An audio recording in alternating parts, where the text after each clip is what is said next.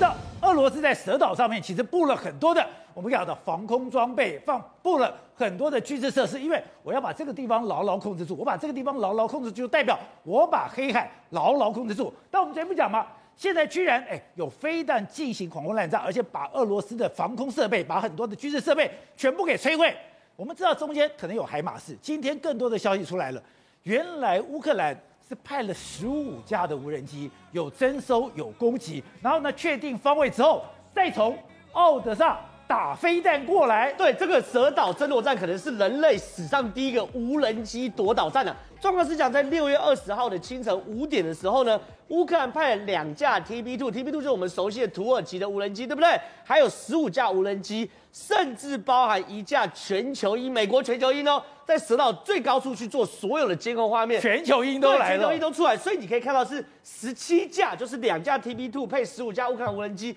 浩浩荡荡往蛇岛去出发，然后接着呢开始做定位。定位之后呢，出就出现我们现在画面看到这种有圆点 U 的导弹，有飓风的火箭炮，有 M 拐拐拐，甚至传说有海马式火箭弹。大量的对这个蛇岛这边去做所谓轰炸，对，所以你可以看到是非常非常夸张，就是说所谓我们过去所谓抢滩都是用人命堆出来，对不对？抱歉，这次真的是无人机夺岛、无人机抢滩战术。可俄罗斯也不是省油的灯，俄罗斯知道我如果蛇岛一掉的话，我整个黑海都掉，对不对？哦。所以呢，俄罗斯摆了铠甲防空跟萨姆十五的防空飞弹，所以最后呢，俄罗斯是说我是有击落十三架无人机，有三架四枚原点 U，还有二十一枚的飓风多管火箭，所以两。边是你来我往是非常非常激烈，可实际上呢，导播带回来看，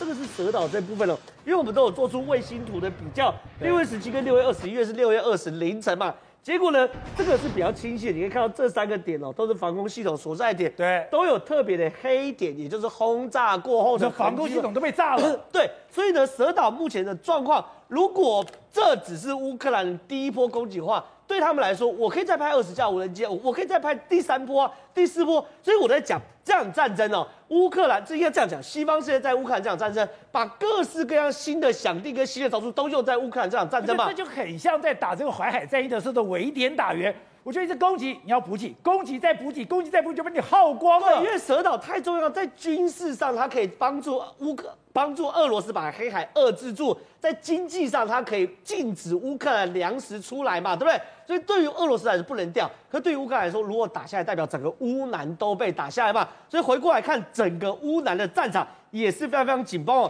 现在乌南我们都知道，乌东是勉强防守，可乌南呢是尽可能的这个把它呃攻击嘛，对不对？对。结果你看哦，这个乌南呢，呃乌克兰已经进进攻到基谢利夫卡，这是个小村，那不重要。我跟他讲。这个西谢利夫卡的小村，距离这个赫尔松是走二十一公里啊，然后距离赫尔松这个我们很熟悉的这个机场只有十二公里，所以是完全就在远程火炮攻击。所以说这个地方已经逼近赫尔松了。对，而且呢，因为呢，它这个所谓赫尔松在这边，对不对？偏偏赫尔松背后有个第聂伯河嘛，对不对？对，这第聂伯河是对于俄罗斯来说，我没有办法再往后退步，所以这有点是类似传统俄罗斯最擅长口袋战术，现在被复制到乌克兰这边，所以整个乌克兰跟乌南这边打起来是非常非常的这个具有爆发力的，步步进逼，真的是步步进逼。而且呢，这个乌南你看他们是去炸俄罗斯的这个所谓的坦克车哦，对，结果你看这俄罗斯的坦克车也是哦，反正乌克兰现在就是远程打击，你看我只要一标定你，我标定你以后这个哎马上就。打得到，所以真的很准。好，不，我们再带回来看这件事哦。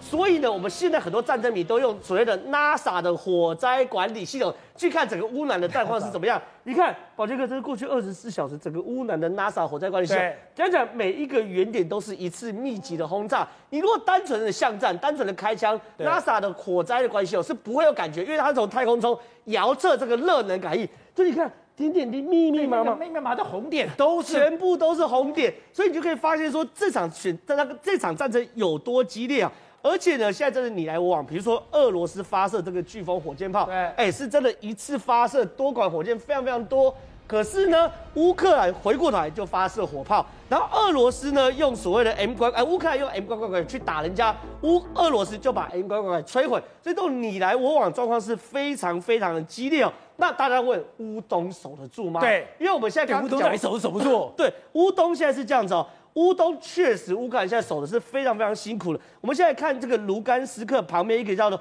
托舍基夫卡村，这个托舍基夫卡村被炮击是什么呢？它原本是乌克兰占领的，但是现在在卢甘斯克州少数乌克兰还占领的这个村庄，可你看。现在俄罗斯也在尽可能的炮击嘛？为什么？遍地烽火。你看他们已经打到什么程度？哎，两军在丛林里面巷战呢，那丛林里面做野战呢。所以你看他们真的，他们说寸土不让，每一片丛林都要打，真的是真的是他们打的仗。然后呢，顿巴斯的乌克兰军队也在丛林里面部署这种火炮，就是说他们现在这样子，他现在是你看得到我，我看得到你的，看得到，对，你看得到我。我我看得到你，因为呢，打过仗的有说，如果今天士兵如果进入到市区内的话，那表示这场战争已经非常非常激烈。对，所以这种各式火炮啊等等的，都在乌南的呃乌东的战场发生嘛。所以现在啊，确实有整个乌克兰进入到这场战争中最重要的一个关键时间点了。各位，现在乌克兰在整个乌南反攻有一个关键点是西方承诺的火炮，特别是法国的总统马克宏跟德国的总理肖兹进到了乌克兰之后，哎，进到基辅之后，真的火炮来了。火炮来他们讲说，这个凯撒制炮是真的威力强大，而且移动迅速。所以现在是乌克兰拥有了这些自走炮以后，哎，是真的对俄罗斯造成极大打击吗？呃，我们讲这个牵涉到所谓轮型自走炮的一个威力哈。第一个就是说，轮型自走炮，凯撒以凯撒自走炮来讲，它只要一一车，只要三个人就可以操作哦。它的操作概念很简单，就是说一辆军用卡车，但是后面加个炮，这个是理想状态。但是这个牵涉到很复杂的工艺，但是。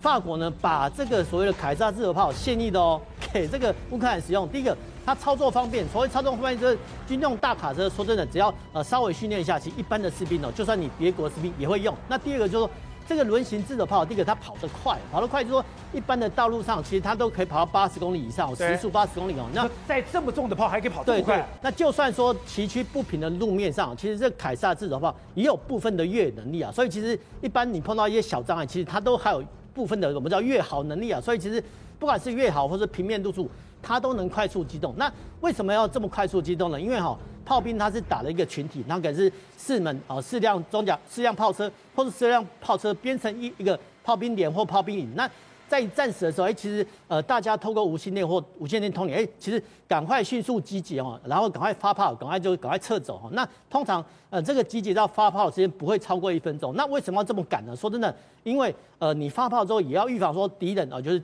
俄罗斯发动反炮击哦。那其实，在很多案例当中，我们看到一直好像。呃，乌克兰的 M77 哦被呃这种反炮击所击毁，所以其实这也显示出说哦，原来凯撒自走炮啊可以打了就跑，然后可以快速集结，然后增加乌克兰炮兵的生存性。这个是一个不错的利器。新闻就讲说，为什么这样？M 拐拐拐在乌克兰的战场上面现在耗损其实蛮严重的，耗损严重就是原来。M 怪怪已经是比较轻量的，原来我已经是比较好移动了。可是我在发射完要移动的时候，它居然有一个减压，会出现一个音频。哎，俄罗斯也不是吃素的，他说俄罗斯很快就抓到这个音频，你只要敢发射，我马上就抓到你的位置，我马上进行反击。但是如果有凯撒自走炮，有轮型车辆的话，我的速度变快，就不容易被抓到了。呃，没有错啊，这个就拖一次火炮一个缺点，因为拖一次火炮，第一个它前面要有载具，不管是卡车啊或装载车来拖曳，那拖曳到定点之后，哎，它还要放力火炮，这个时间点可能就比吼自走炮来的很多时间。那第二个就是说，呃，俄罗斯人可能掌握到好特殊的音频的，比如说监听这样，还是说他用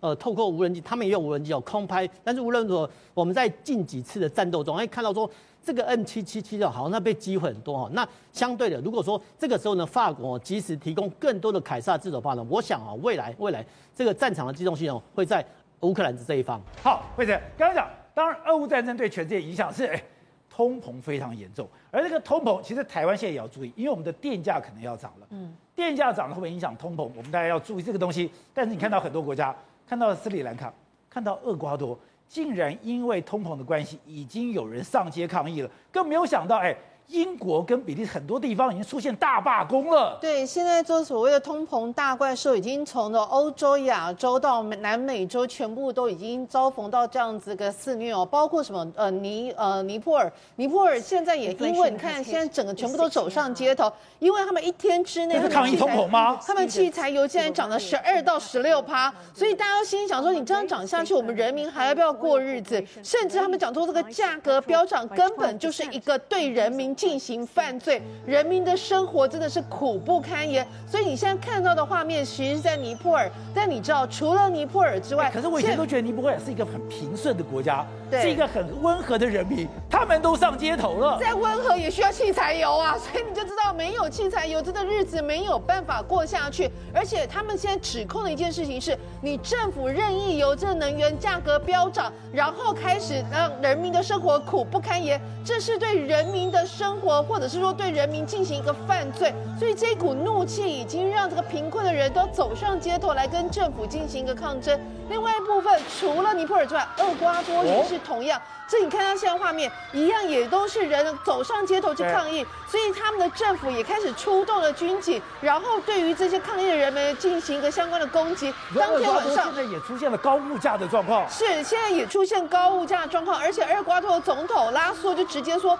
我们随时准备好不让示威行动变得更加暴力，因此我们决定逐步使用武力。所以他不是说要解决通膨的问题，他是要派出军警来对抗他的人民。所以你就知道，当这个通膨的议题越来越严重的时候，他已经从经济层面扩及到政治层面，所以政治上的动荡的问题已经浮现在各个国家。那除此之外，我们知道第一个因为通膨议题而倒下的国家就是斯里兰卡。现在斯里兰卡呢，已经到目前为止大概已经看你俄乌大战打了多久，斯里兰卡的这些相关的通膨抗议就已经走了多久。那他们现在已经七十年来最严重的一个经济，器材油全部都缺，可以说是每天都在排队排着，希望有一天可以拿到器材油，让他们的生活可以继续下去。从白天到晚上，不断的都在抗议，所以现在警方也用高压水柱来驱离这些示威的民众，甚至斯里兰卡已经政府准许他们的军警带枪来压制民众。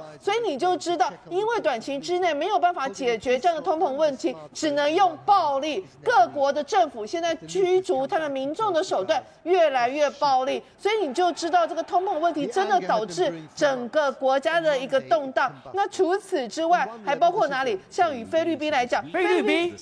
我们都知道菲律宾事实上它也是一个算旅游还蛮蛮旺盛国家，虽然他们很多也是那种什么嘟嘟车、一些加油车。结果他们现在就讲到说，我现在这个油的问题有多严重？我本来是个呃货车司机，我一天加油大概花我大概呃。九百块的皮索带五百块台币，我现在竟然要用两倍的价格，也就是高达一千两百块台币，才有办法支撑我一整天的货运行动。所以在这种情况之下，你说他的薪水怎么可能支付这么昂贵的一个？每天的油钱从五百块变成一千两百块。对，而且都台币，所以你就知道，这菲律宾的人民的收入这么少，怎么可能他们可以承受的汽柴油价格比我们台湾多好几倍？那刚刚提到的都是一些感觉上经济本身就有一些问题的国家。我们现在看得到的是欧洲，欧洲这真的也是非常可怕。他说比利时呢，在礼拜一的时候有一个大罢工。八万人走上街头哦，而且布鲁塞尔的班机也被迫通通取消，因为这一波的能源真的导致所有的欧洲人在不同的国家、不同的时间地点都会选择只有走上大罢工，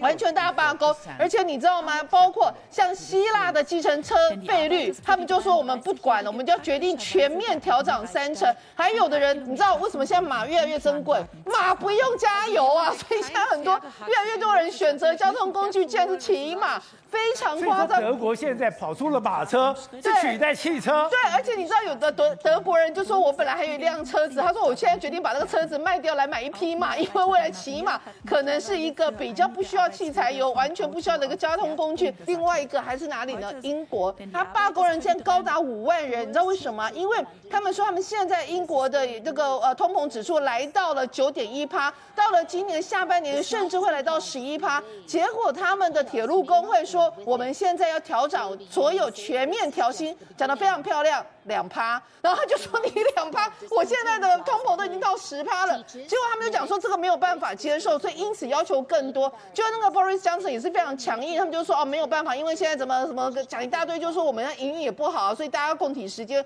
就这些人完全没有办法再容忍的。他说如果再这样下去的话，那我们就决定要举行一个大罢工。所以现在英国他们真的是所有的机场，还有的人就说困在国外，完全没有办法回去，因为机场也因此这都是行李，然后。后这些行李都没人管。对，因为他们现在做机场的，因为你的整个铁路也全部，然后那个机捷也全部都是大罢工的情况之下，飞机自然要少飞。飞机自然少飞的情况之下，你就会全部都会呃组成一团哦，就乱成一团。所以现在更可怕一件事情是，他们说英国因为现在物价真的是太高了，他们的那个包括 fish and chips 就炸鱼薯条，竟然现在一份要五百块台币，那五百块台币一家四口就两千块，自己穷。炸鱼薯条，自己穷没吃一百，顶多一百多块。所以你就知道，这现在物价真的非常高。所以他们现在都是讲说，如果在这样情况下去的话，英国要罢工的一个族群会从铁路，然后变成是，甚至连律师或者是护士也都要走上街头，因为所有的薪资完全都追不上物价的飙涨。